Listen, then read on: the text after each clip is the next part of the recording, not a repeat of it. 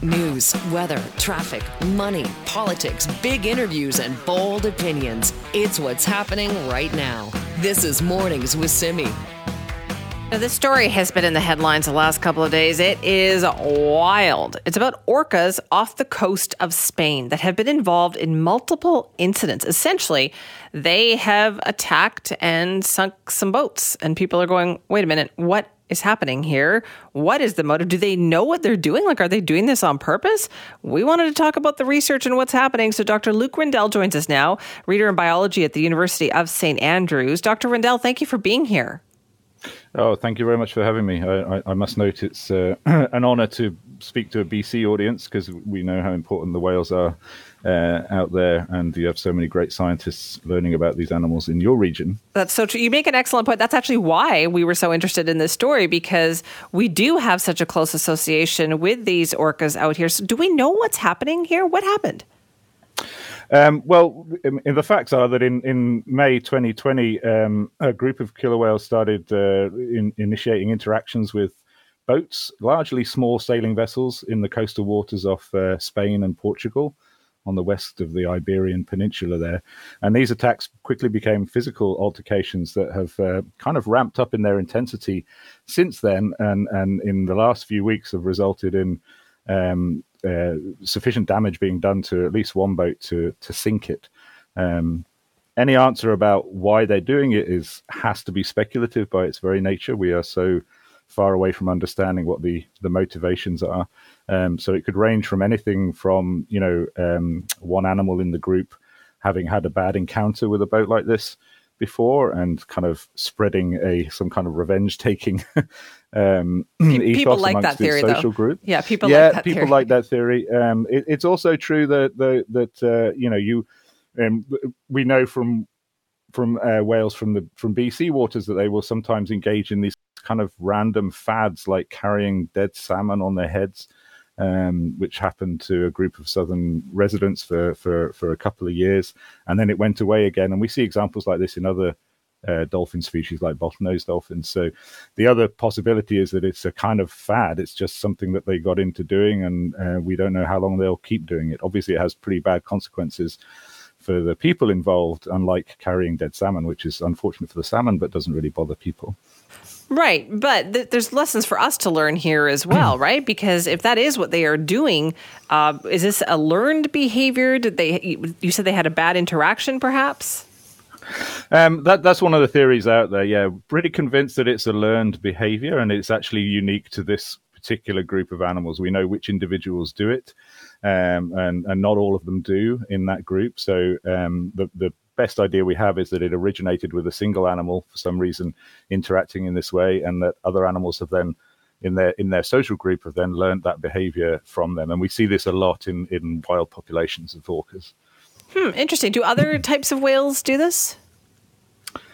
Um, well, you'll be familiar with the story of Moby Dick, and that, well, you know, the, the, the, great, yes. the grain of truth behind that was the sinking of the whale ship Essex.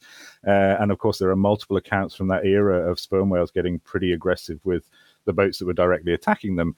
Obviously, these sailboats weren't directly attacking the orcas, so so it's not an immediate self defense uh, issue as it was with the sperm whale. So again, we're left with this. We're left kind of scratching our heads. Really, it's it's a very uh, uh, difficult behavior to understand the motivations of because it doesn't appear to give any immediate benefit to them. It's not like they're eating the boats or or somehow. Um, you know, becoming more successful at raising offspring because they're attacking boats, as far as we can see. So it, it really is a is a puzzle. But yeah, you're right. In terms of like adaptive behavior, they haven't adapted to those other things, but somehow they've adapted mm-hmm. to this. So is this one particular pod that is doing this, or has it spread beyond that? Um, as, as, far as we know, there's essentially um, uh, two groups which which are likely to be related um, that are, that have engaged in this um, uh, behavior. Uh, so um, at least uh, it's done by seven specific individuals in two social groups, but we don't really know how much of a population uh, there is for it to spread into because we don't understand this population quite as well as we do, for example, the, the, right. the southern residents of BC. Let me ask you this. And so, if obviously we want to know why they're doing this and you want to study that or somebody wants to study that, how do you do that when clearly this pod does not like people to get too close? Yes, so so there are limits in what we can do, um, and I'm I, I sh- you know I should note that I'm not personally involved in in doing this, but I've spoken to a number of the people um, uh, who are. So there was a paper published last year which sort of summarised about 50 such interactions that had happened um, in uh, the the period since May 2020. Um, and that's kind of just gathering information from people who've had uh, interactions with uh, orcas in these waters and trying to develop patterns from that. So we already know, for example, from that work that um, the, the, the, the target boats are a particular kind of sailboat with a particular kind of rudder called a sail uh, called a spade rudder. So about 35 of the 45 interactions have involved boats like that.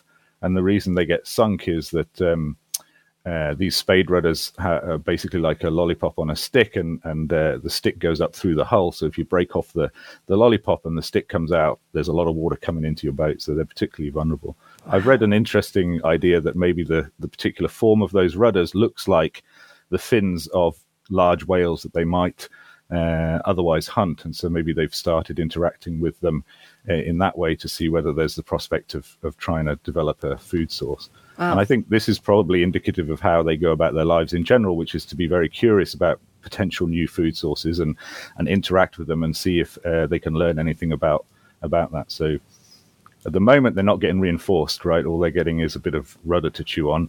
Um, there's no food involved or anything like that. So maybe the behavior will die out. I think that's probably the most hopeful uh, prognosis. Well, maybe. But otherwise, we'll be talking to you about it again, I think. So, Dr. Rendell, thank you for your time on that this morning. You're most welcome. That's Dr. Luke Rendell, reader of biology at the University of St. Andrews, who is one of the researchers that studies this orca pod that is off of the Iberian coast, off the coast of Spain there. And you've probably seen the headline on this story in the last couple of days. It is some killer whales who've been involved in multiple incidents where they have attacked boats. One of them has actually sunk as well. It's the third time that's happened since May of 2020. And they're wondering what is going on with this particular pod of whales. It is fascinating behavior. This is Mornings with Simi.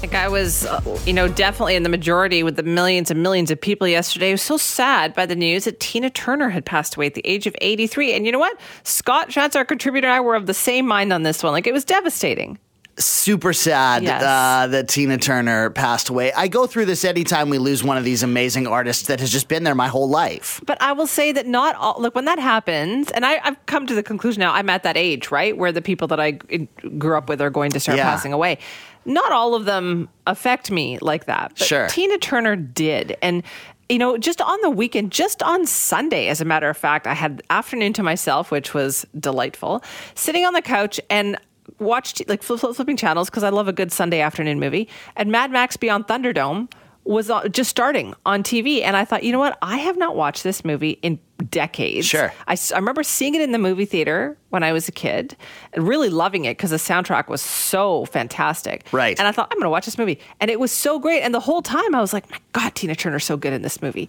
And and then she passes away and i thought oh i can't i just got to enjoy that movie again yeah you know what i think i think like and this is what happened with tina turner and this does happen with lots not lots but it's like they they sort of come to this phase in their life where they're not putting out new content anymore, new music and stuff, and so you focus on other bands and stuff. And it's like I don't like Tina Turner any less, but I've I've listened to her less, and I'm focusing on other things.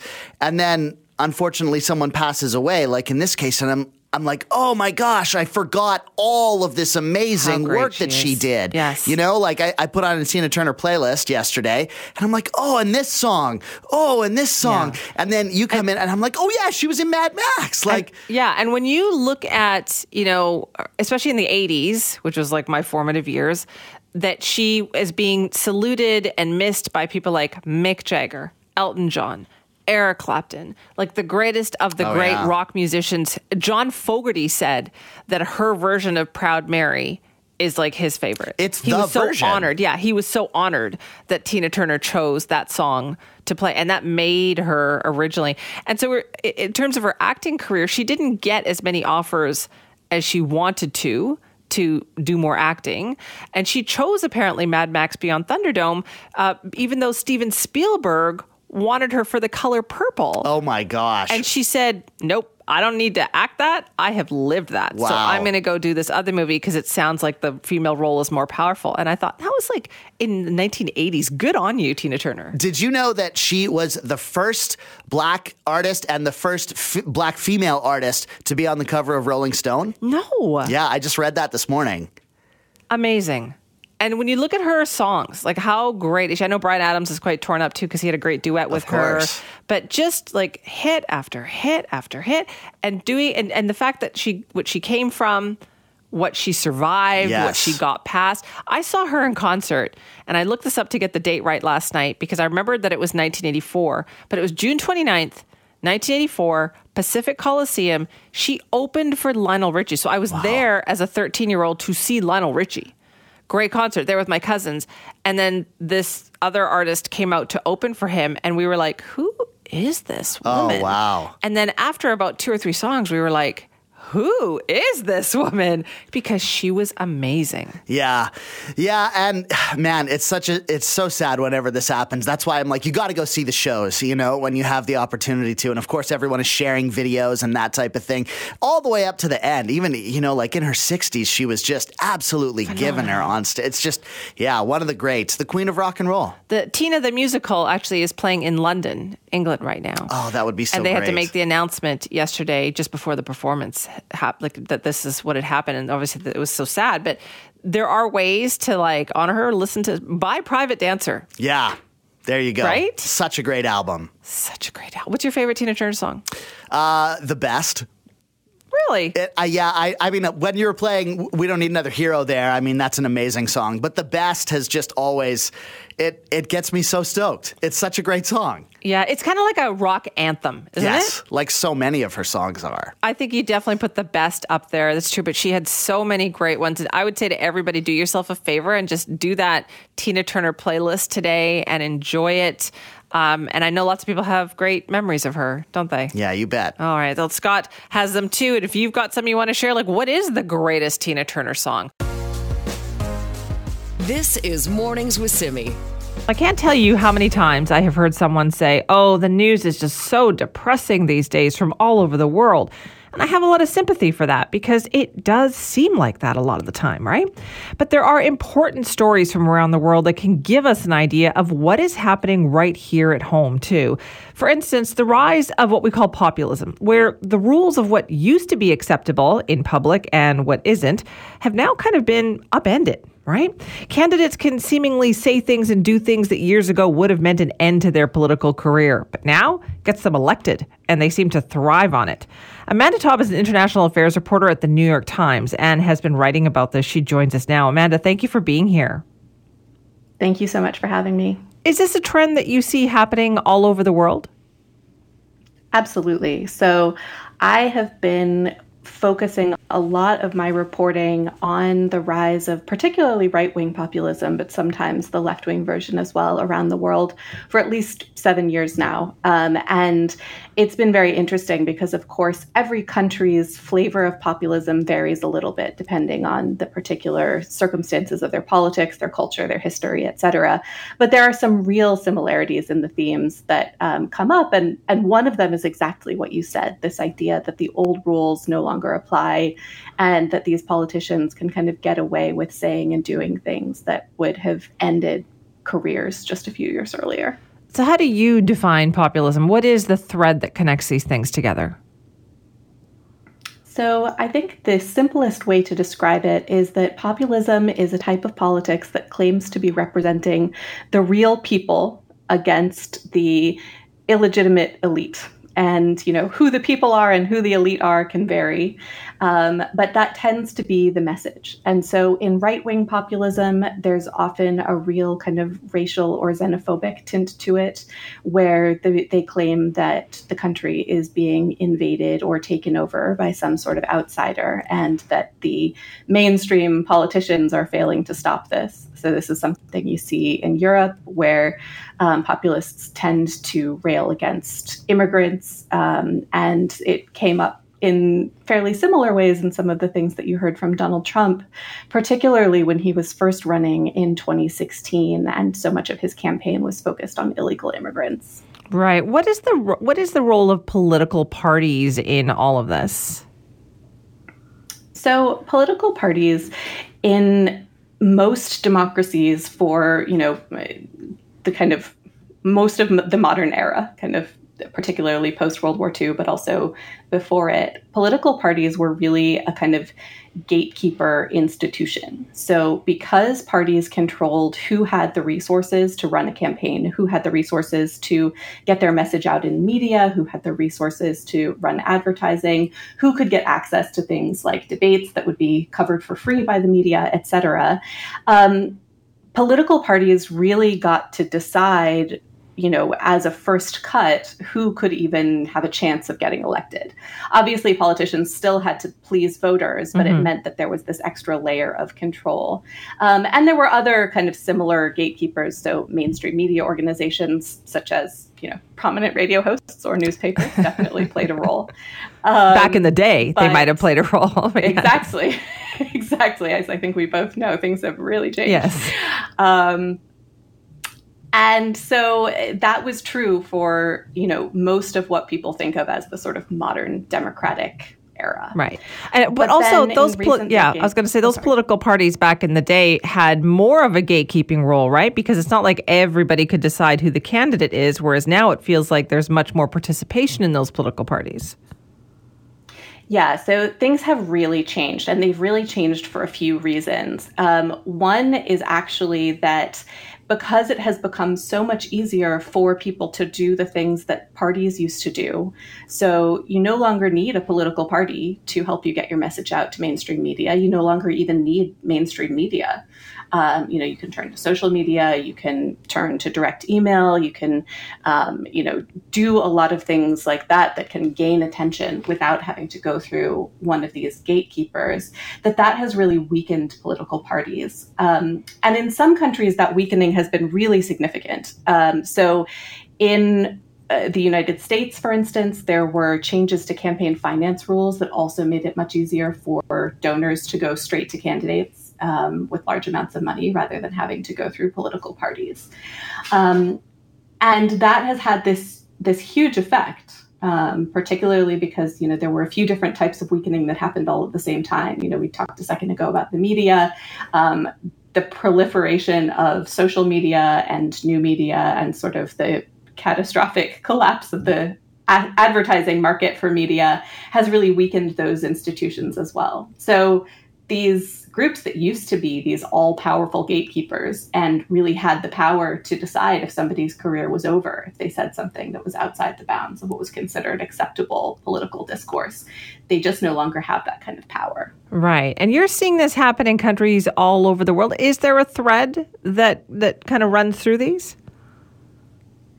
Um, so I think that there are probably a few threads. So one is that um, the the you know this type of kind of populism, particularly on the right, that demonizes outsiders, um, it tends to hit very similar tropes all over the world. Um, and I think that is in part because we're in an ever more corrected, connected world, and a lot of these organizations actually talk to each other. So, you know, I was in Brazil a few years ago reporting on um, how social media was helping supporters of Bolsonaro in Brazil. Mm-hmm. Um, and all of these young Brazilians were talking to me about um, things that Steve Bannon had said and things that they had seen on YouTube uh, about on um, PragerU channels and things like that.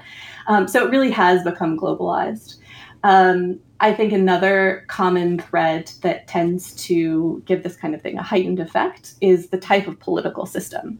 So, in something like a parliamentary system, um, I think this hasn't been as significant, in part because when you have multiple parties, it's more difficult for sort of one charismatic politician to really take over a major party um, they tend to, you know, parties tend to be in coalitions. It's harder to to sort of gain as much um, as much sway over them as you can in a two party system. So that's meant that they can have, um, you know, more impact in places that have two party or presidential systems. Um, and the other thing that I think has been a real theme has been that this also has the most effect in countries that have had some sort of political crisis, which, you know, for separate reasons has maybe undermined one of the major political parties or both of the major political parties. So, to go back to the Brazilian example, they had a huge corruption scandal before Bolsonaro was elected that I think really made people much more open to this populist message that the, the elite were corrupt and flawed because there was so much evidence of corruption within mainstream politics. Wow. Have you seen anything, though, that can help guard against situations like this? Like, does anything work? Or is this just part of, you know, the, the flow of history, how things work? I think that there are a lot of things that can blunt the impact of this. It's just that the difficult is the difficult part is that they're very difficult to construct fast. So, you know, I mentioned that there seem to be protective values that come from being a multi-party parliamentary democracy. Um, because you know when you can have a multi-party system that makes it difficult for any one party or one leader to gain too much outsized influence and also in a parliamentary system, parties have an additional form of power, which is that they tend to have more direct control over their list of candidates than in a system where candidates can, you know, run on their own ticket or in an open primary where they can, um, you know, sort of go directly to the people. Um, so those things, I think, can really matter. It's just that it's very difficult to construct them quickly. It's very difficult to make wholesale changes to the structure of a political system that's already been in place for a long time. Um, and I think when it comes to other kinds of other kinds of factors that can sort of um, help a country, I guess, keep the center holding a little mm-hmm. bit. Um, those probably depend much more on the specifics of individual countries. So, you know, particular elites might be able to, you know, strike particular types of bargains with each other, um, or there might be particularly strong civil society groups, such as trade unions um, or religious organizations, that could have an effect. Um, but the circumstances of that can really vary. Wow. Well, thank you so much for this conversation. It was so interesting. Thank you so much for having me. It was great to talk. This is Mornings with Simi. There is still so much that we don't know about treating and dealing with concussions. Even getting a fast and accurate diagnosis can be so challenging. So imagine what a difference it could make if we could identify and diagnose a concussion quickly. And as it turns out, we are getting there, thanks in part to research that's being done right here in BC. Dr. Noah Silverberg is a professor of neuropsychology at the University of British Columbia and joins us now. Thank you so much for being here. Thanks for having me. Why are concussions so challenging to diagnose? Well, I think the biggest reason is that they are variable from one person to the next. So there are not, it doesn't show up exactly the same way. Uh, the, another reason is that the signs and symptoms can be relatively subtle and short lived. And by the time somebody actually gets in front of a a doctor for an evaluation, uh, most of their uh, initial problems may have already resolved. They may still feel unwell, but there's not a lot the doctor can can, can see, uh, and those things together, I think, make consistent diagnosis challenging. Okay, so how are we working towards changing that?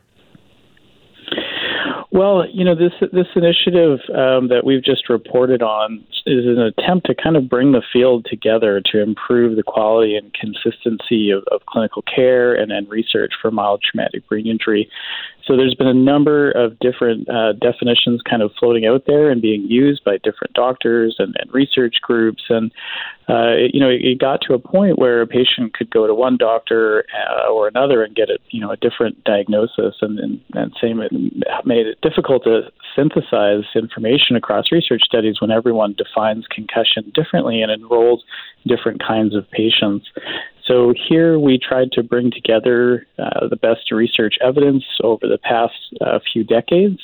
Uh, and there are some questions that still remain answered, hasn't really been looked at with science. And so to address those gaps, we brought together a group of experts from around the world uh, to work through a consensus process and kind of get on the same page about what are the signs and symptoms and diagnostic tests that we should be using and what pattern of findings should uh, get a diagnosis of mild traumatic brain injury versus you know a bump on the head that's not a brain injury versus a more severe brain injury. So do the symptoms like manifest differently depending on the person? Like, do some people have some symptoms and other people wouldn't have those symptoms? They'd have something else? Yeah, and we don't entirely know why that is. Um, so, on the one hand, you know, we can have, uh, you know, a, an adolescent or older adult injured, uh, anything from a fall to a car accident to assault, um, and there's overlap both across and within those kinds of people and injuries, and and uh, we don't fully understand why. Okay, so then how do we improve this? So you talked about research that's being done. Uh, is it like a joint effort? Everybody kind of combining what mm-hmm. they know at this point? Yeah, that's exactly what we're trying to do now, just to kind of get the field uh, on the same page and be consistent in how we're identifying this injury. So, what are the next steps that need to happen? Well, the biggest next steps uh, are going to be uh, uptake. So making sure that um, physicians and other healthcare providers uh, across healthcare settings and in family doctors' offices and emergency departments in sports medicine clinics, etc., are all using uh, this same definition and ensuring uh, uh, fairness and equity in, in who gets uh, access to care and treatment. What are some of the surprising symptoms, do you think? Like to let doctors know, hey, if you see this, this might actually be a concussion or a mild traumatic brain injury? Well, that's probably the biggest challenge is that there are actually no symptoms that are entirely unique or specific to concussion.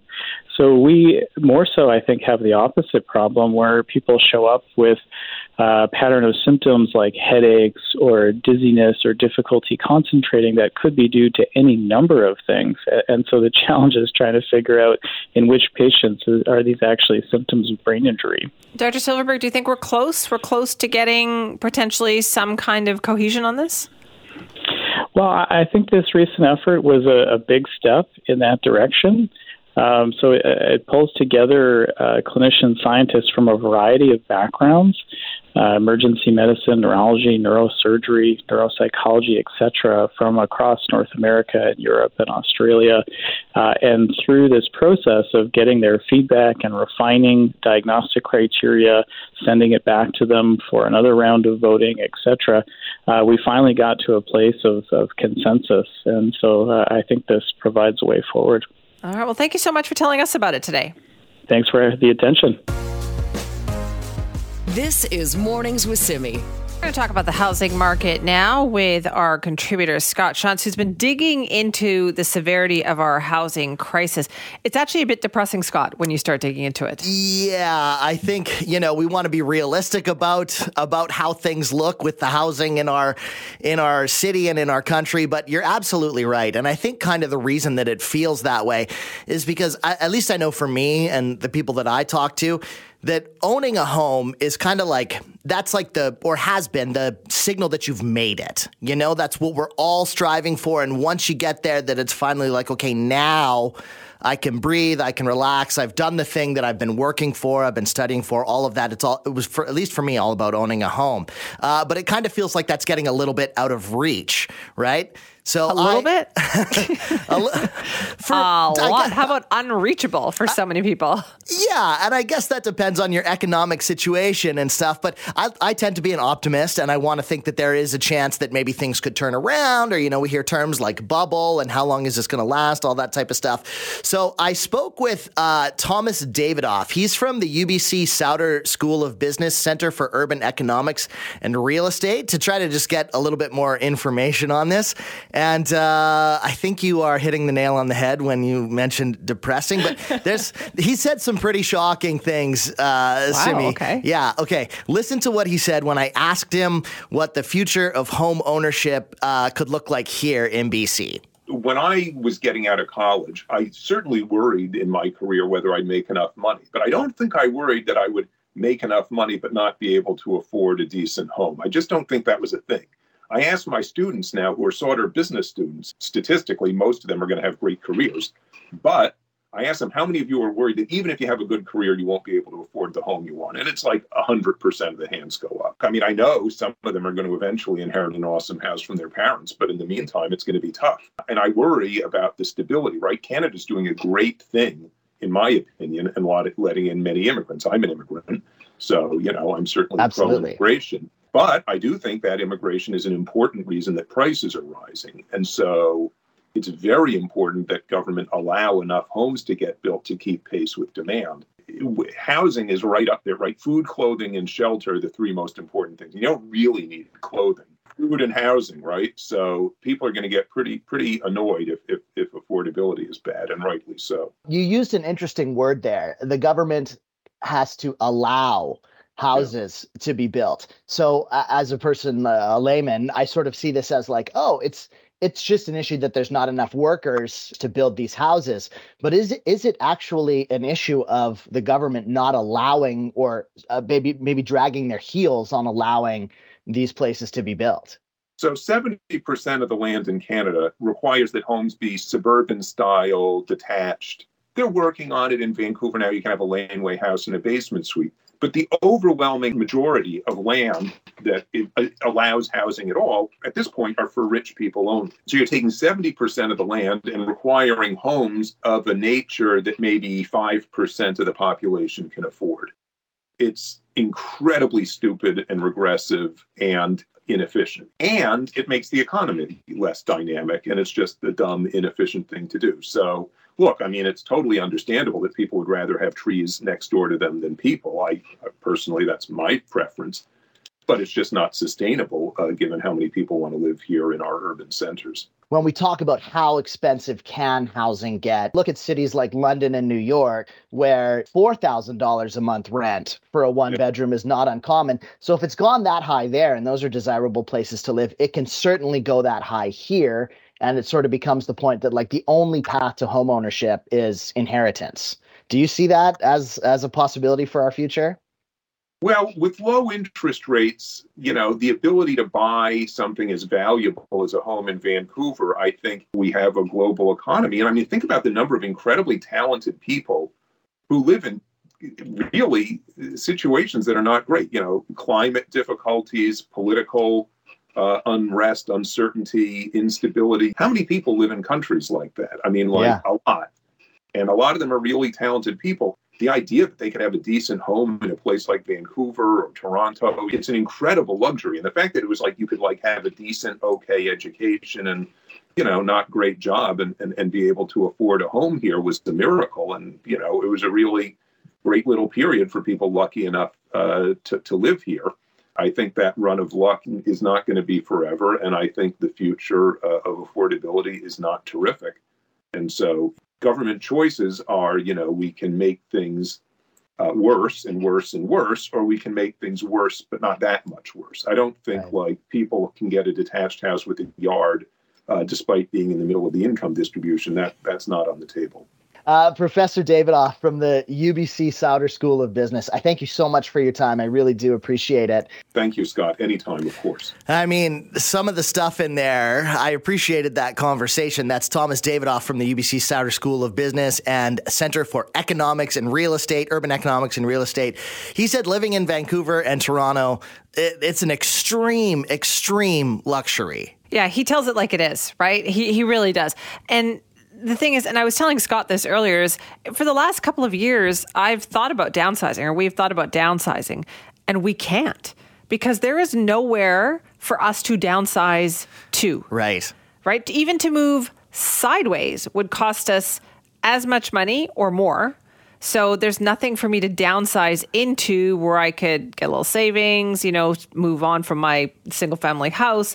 There's just a lack of availability of options out there. Yeah. And the part where he talked about uh, the government allowing more houses to be built, because I had just sort of viewed it as like, oh, we just need more houses to be built, like hire the people to build it. There just must not be enough people. But it's so complicated when you get into the zonings and the restrictions and stuff. So some really insightful information from him there. But if you're holding your breath for a bubble burst, it doesn't doesn't really sound like it. Well, even if, and prices have come down a little bit. And I think at any other market at any other given time, if you said prices were down 10, 15%, it would be shocking. Right. And in here, it's like nothing. Totally. right? Supply and demand. I think a lot of people would need prices to come down 20, 30% especially with the way mortgage rates are right now to Absolutely. get into the market. Which then would have another economic impact that would just, you know, would be like crazy. We're kind of stuck. It feels like that, doesn't it? It does feel like that right now. And I know it is so hard for people. I, am one of those people who I check out if there's a house that goes for sale in my neighborhood, like I'm immediately checking it. I just want to see what the deal is. And in my neighborhood right now, it is it's not easy to find even anything for sale. What about, what about you? Oh, absolutely. There's I look all the time anytime something goes up, but that it's like one maybe every month, one house in the neighborhood kind of every month and then it gets snapped up right away. And you know, you look at these other cities like New York and London that we were talking about and uh, you know nobody there. It's just it's just inheritance. That's the only way to get a home. You live in the home that you grew up in, and you're with your parents, and then you pass it down to your kids. And that's what's going to happen again. Well, I'm glad you could um, have a little lesson on that, Scott. Although it wasn't probably a great lesson. well, I'd rather I'd rather know the truth than be you know have the wool pulled over my eyes. And of course, it's an interesting topic, and it affects so much of what we do here in the city. So always interesting stuff. It is very true. Thank you for that, Scott. That is Scott Shantz, our contributor, learning about the housing crisis. It does feel stuck out there. And I am curious about what you're seeing happening in your neighborhood. There is nothing for sale where I live. But what about you? Simi at cknw.com. You can call or text our buzzline 604 331 2899. This is Mornings with Simi. A big number, six and a half billion dollars. That, according to the Greater Vancouver Board of Trade, is the amount of money that BC businesses will face in an additional monetary burden. They think from 2022 or so to 2024. And they're saying that's going to hurt economic performance and growth. They believe it could lead to a slowdown in economic growth, even a shallow recession, perhaps, in our province. And they're saying it's uh, there are a number of different kind of government-related factors here, uh, eliminating the medical services plan premium, shifting that burden onto business owners, uh, new pa- mandatory paid sick leave, increases in corporate income taxes. So there's obviously a lot here having to do with you know government decisions. So we thought let's get the government's take on this. So joining us now to talk about this is Katrina Conroy, BC's Minister of Finance. Thank you so much for joining us. Uh, good to be here, Simi. Thank you. What did you think about this report from the Greater Vancouver Board of Trade? Well, I mean, we understand, and we've, we've been talking to businesses, and, and I have met with the, the Vancouver Board of Trade, and so we understand that the issues that are going on. We understand some of the biggest ones are inflation, which is causing problems. It's not just in BC and, and across Canada, but it's, it's a global issue right now. And and actually, the report that they put out showed that uh, 60% of, of their of the obstacles was the increase in inflation. So, but I, you know, I, I we empathize with what's happening with, uh, you know, especially the hospitality sector. It's it's been tough, and and we've we've done a lot of things to help them because we recognize that it, it is it is tough right now. Is there more the government can do? Well, there's always more. I, I you know, I, I want to look at what we have done to help them so far. I mean, when you look at during COVID, because part of all of this is COVID related too. I mean, people are still struggling to to get out of what people what happened to people during COVID, especially the hospitality industry. I would think, and the small businesses. I, like I hear that a lot, and and so we, we put a lot of supports into into small businesses, and, and in fact, as a government, we gave some of the most supports across Canada, and and what we gave were grants. Um, I know one of the issues for businesses right now, I'm hearing it quite a bit, is the fact that uh, the federal government gave loans and now they're calling back those loans. You know, they're in the process of of having to get ready to pay those loans back, which is causing issues. And I know uh, both, uh, uh, I know we're, our government and Minister Bailey have been uh, in the process of talking to the federal government about that. You know, can they delay it? And I know that the industry is as well, can delay the payback of those loans because you want to make sure people are up and running before, you know, you have to pay those loans back. And, and as I said, as a government, we gave grants, um, considerable grants during COVID to, to support people. Right. So that's all, you know, during the pandemic and everything. But when you do put it that way, is is there more that the government will do? Yeah, and, and one of the other biggest issues we're hearing is, is with small businesses is labor um, and everywhere. Like I've spoken to many chamber of commerces since the budget across the province, and as I said, the board of trade and, and the premier has as well, as well as Minister Bailey. And what we're hearing is the biggest issue for for um, businesses is uh, labor, is getting those workers. And and to that end, we've introduced Future Ready through their post secondary uh, ministry, and it's it's one of the uh, you know it's a huge program to to help businesses and to actually give direct grants to businesses to get those employees they need trained. So there's thousands of new training seats. We're providing grants again of, of over $3,500 to small businesses for short-term training so they can train people. And then we're adding more seats to, to colleges and universities across the province. We're also um, fast tracking um, people with foreign credentials so that they can work in our province. Because I mean, I'm sure you here at Simi, I certainly do. You know, the number of people that that are attracted to come to BC, want to move here, and they have to go through a process to get their credentials recognized. And and of course, we have to do the due diligence to make sure that uh, their credentials are very equitable to ours. But there are so many that are, and and that should be and could be working. So we're we're doing that as well. And I think actually one of the bigger like there's two other big things me. Um, one is housing you know, even I'm hearing from people in the interior, they want to bring people into work in their businesses and can't find housing. It's not just uh, low cost housing, it's affordable housing, you know, middle income housing. We need to, you know, do more and Minister Kahlon is working so hard to, you know, to, to introduce the many different uh, things that we're doing to try to ensure that we're working in collaboration and partnership with municipalities, with developers to make sure we're getting that, that housing for people. And of course, I think the other one is the childcare. Uh, 75% of the people that came into the workforce last year were women and that was directly attributed to our childcare programs and the fact that you know we're putting nine hundred dollars back into people's pockets instead of going yeah. to and and that that's going directly to small businesses right it's you about know? also the confidence right though that those businesses feel about their economic conditions uh, mm-hmm. uh, the canadian survey of business conditions has suggested that 34% of businesses in metro vancouver expect a decline in profitability because of economic conditions does that number worry you it worries me, and and and every and we've been talking about that. I mean, there will we feel there will be a slight decline. I mean, it's because of inflation. It's a global issue, um, and we're looking at what can we do to ensure we're supporting people to to get people through these tough times. I mean, we we we still are recognized as one of the better economies in the country. We just got a our AAA credit rating uh, re, committed, uh, and you know, so we're, we're looking at that and how can we ensure that we're helping people. Okay, so looking ahead then over the next year, which it sounds like businesses are a little apprehensive about the next year, what what can they expect from the government? Well, we're looking at ways. I know Minister Bailey has, been she's has been out talking to and, and we'll continue to get out and talk to businesses about, you know, what what can we do to ensure that we are are supporting small businesses, helping them.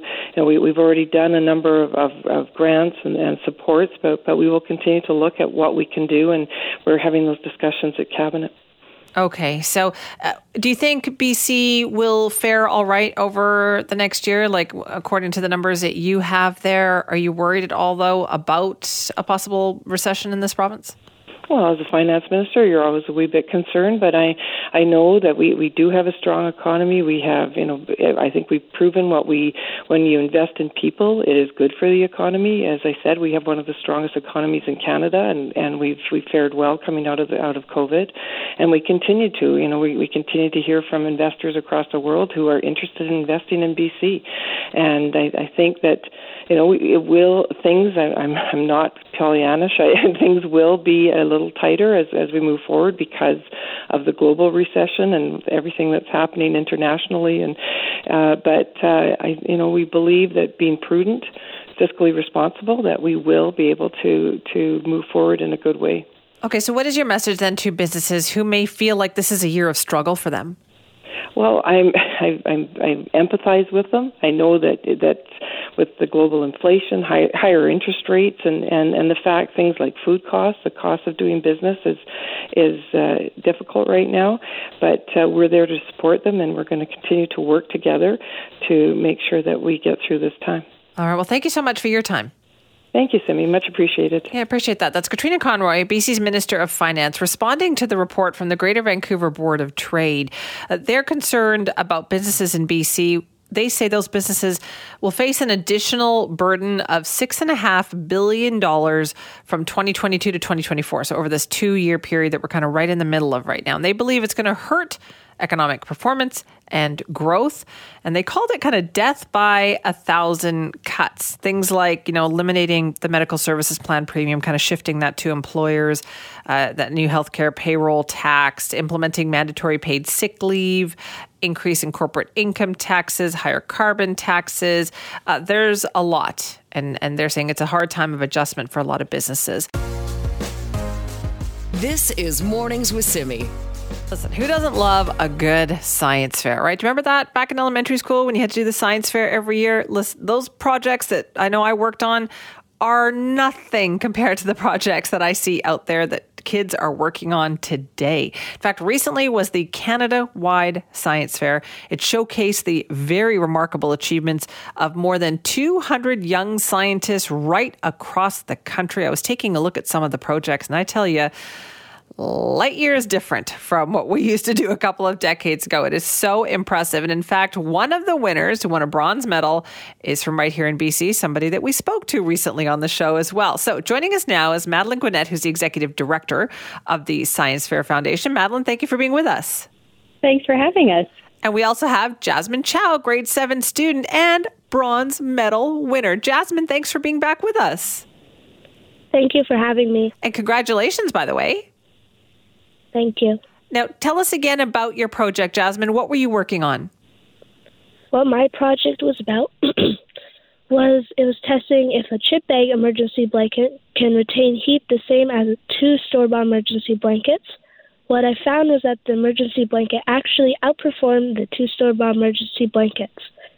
And I'm still amazed by that. When you describe it to me again, your project was phenomenal. So you're feeling pretty good about it, Jasmine? I'm feeling great. Uh, You should, because that's phenomenal. So, are you already thinking about next year?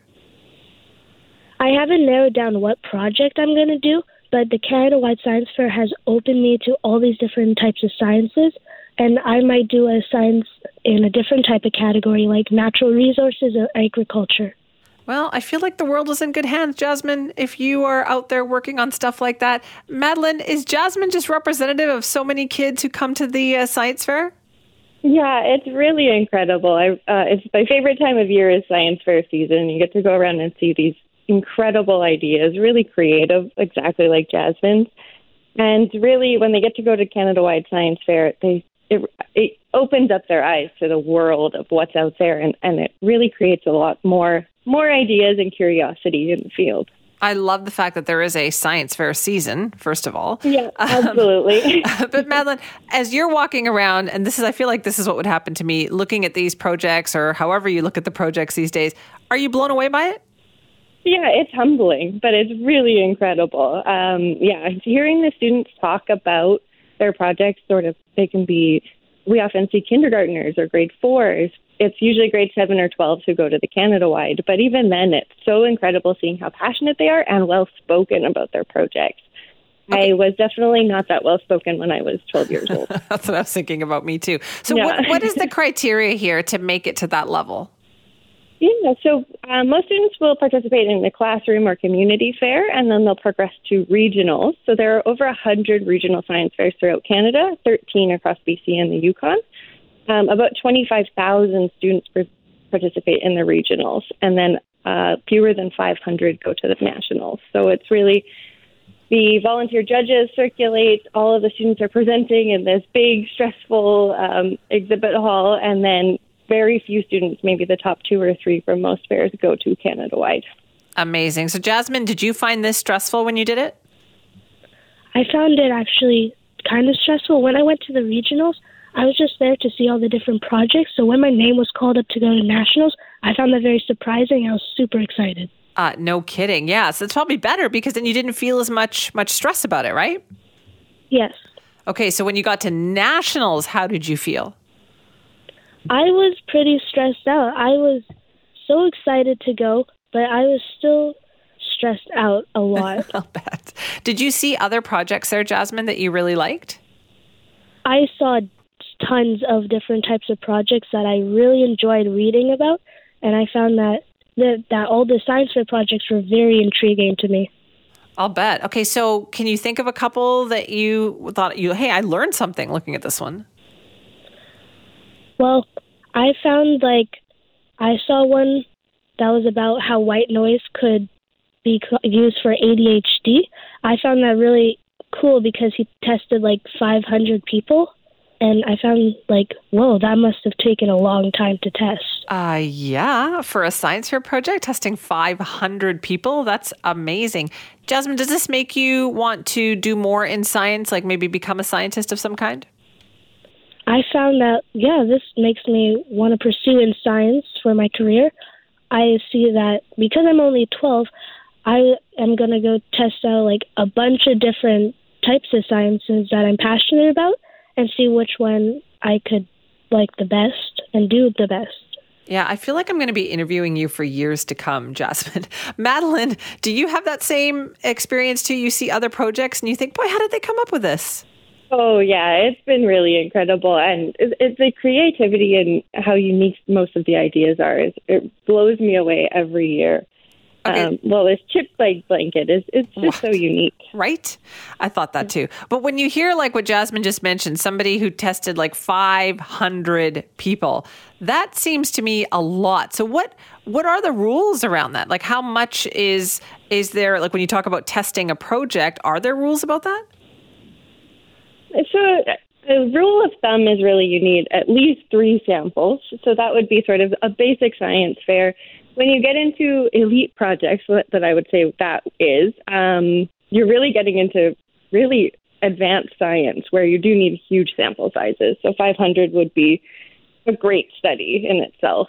Um, but to, to, get into science fair, we're really just trying to encourage people, get them into the atmosphere because you can hear it in Jasmine's voice. It's really exciting and it gets sort of gets the juices flowing, gets everybody excited and curious about STEM. It certainly does. So, is that part of the push here? Is to you don't want kids to be so overwhelmed by the idea of science fair. You want them to have fun.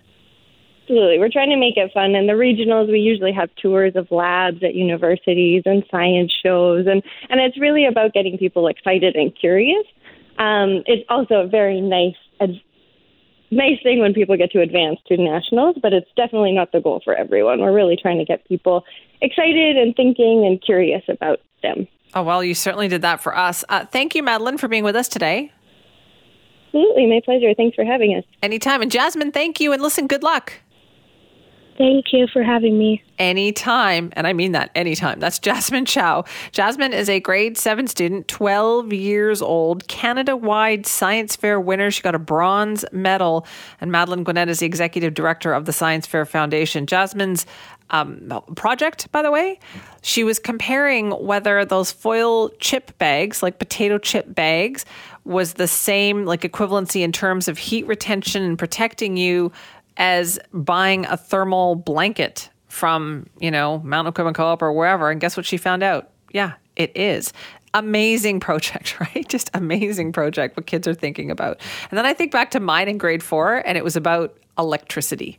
I, I mean, I wasn't a big science thinker back then. So, you know what? These kids today, light years ahead of the kind of stuff that we were doing back then. It is amazing and so impressive.